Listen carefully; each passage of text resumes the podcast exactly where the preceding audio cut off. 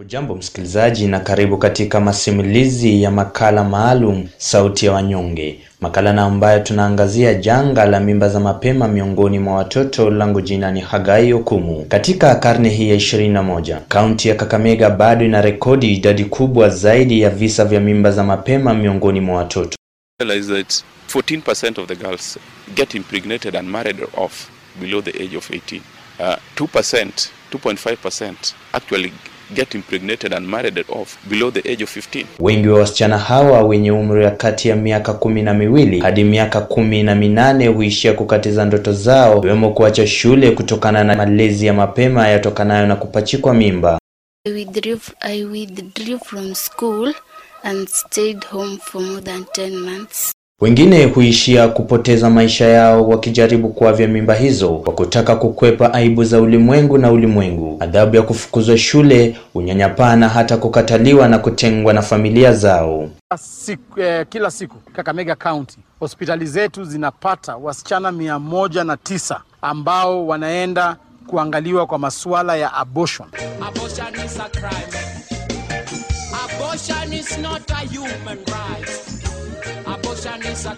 Takwimu za hivi punde zinaonyesha taswira ya kuogofya, eneo bunge la Butere likiongoza kwa uovu huo katika maeneo bunge kumi na mawili kaunti hiyo ya Kakamega. This is a serious issue. The government is talking about 100% transition to secondary school. Yet Butere is talking about 100% to development. Butere ilirekodi visa 1872 kati ya visa 17580 vilivyoripotiwa kaunti hii. Cha kusikitisha ni kwamba licha ya kuwa visa vingi hurekodiwa, ni asilimia ndogo ya visa hivi ambavyo huripotiwa katika vituo vya polisi. In 2019, only 20 cases were reported in Butere police station. This translates to 1%. Watoto elfu moja mia nane na hamsini na moja wakati ya umri wa miaka kumi na mitano na kumi na minane na watoto ishirini na mmoja wenye umri wa kati ya miaka kumi na miaka kumi na minne walipachikwa mimba mwaka uliopita. Eneo bunge la Navaholo Mumias Magharibi yakifuata na visa 1763 na 1740 mtawalia. Kinachoumiza zaidi ni kwamba watoto wenye umri mdogo wa miaka kumi pia hawajasazwa katika jinamizi hili. Kulingana na hiyo early pregnancies, tumepata watoto hata kama miaka kumi wakikuja kama uko na mimba. Lakini kinachotisha zaidi ni kwamba watoto hawa hawapachikwi mimba na vijana wenza, bali na wazee wenye utu uzima wao. Mingi hawa watoto hawashikishwi mimba na vijana, wanashikishwa mimba na wazee ambao wanadanganya, nitakununulia chips, nitakununulia hivi, asijui chips ilitoka wapi. Hata hivyo, wazazi pia wamelaumiwa, wengi wakiachia walimu majukumu.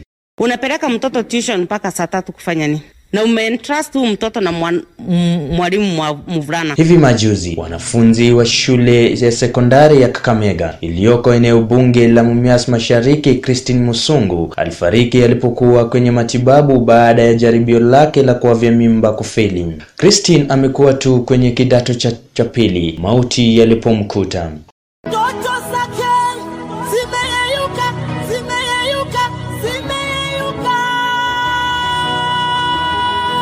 Huyu ni mmoja tu kati ya wasichana wengi wanaoendelea kuangamia kutokana na kuavya mimba, huku familia kwa kushirikiana na machifu na manaibu wao wakiamua kuwafunikia wahalifu na waathirika wakiacha bila haki.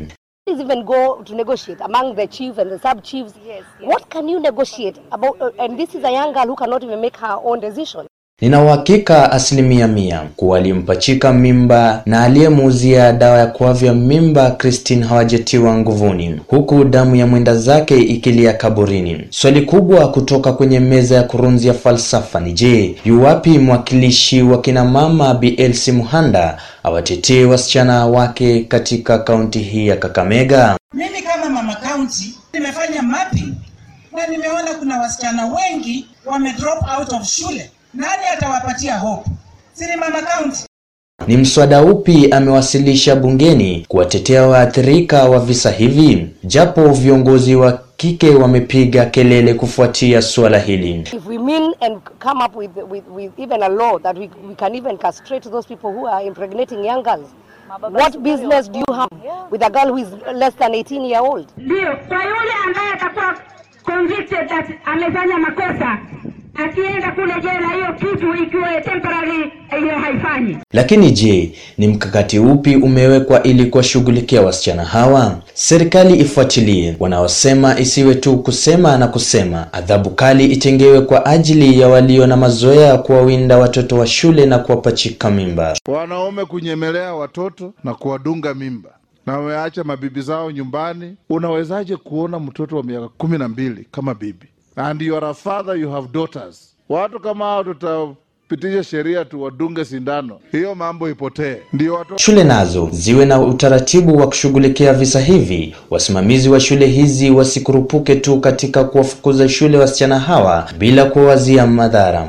Mtoto wetu akishika mimba inafaa kuwa voluntary testing. You call the parent, munamwambia kwamba mtoto wako ameshika mimba, na mkishamaliza akiamua kwenda e, nyumbani muna sign ile committal letter, vile ambavyo utamsaidia kurudi shuleni kama head teacher. Kwa hivyo role ya teachers iko very important hapa.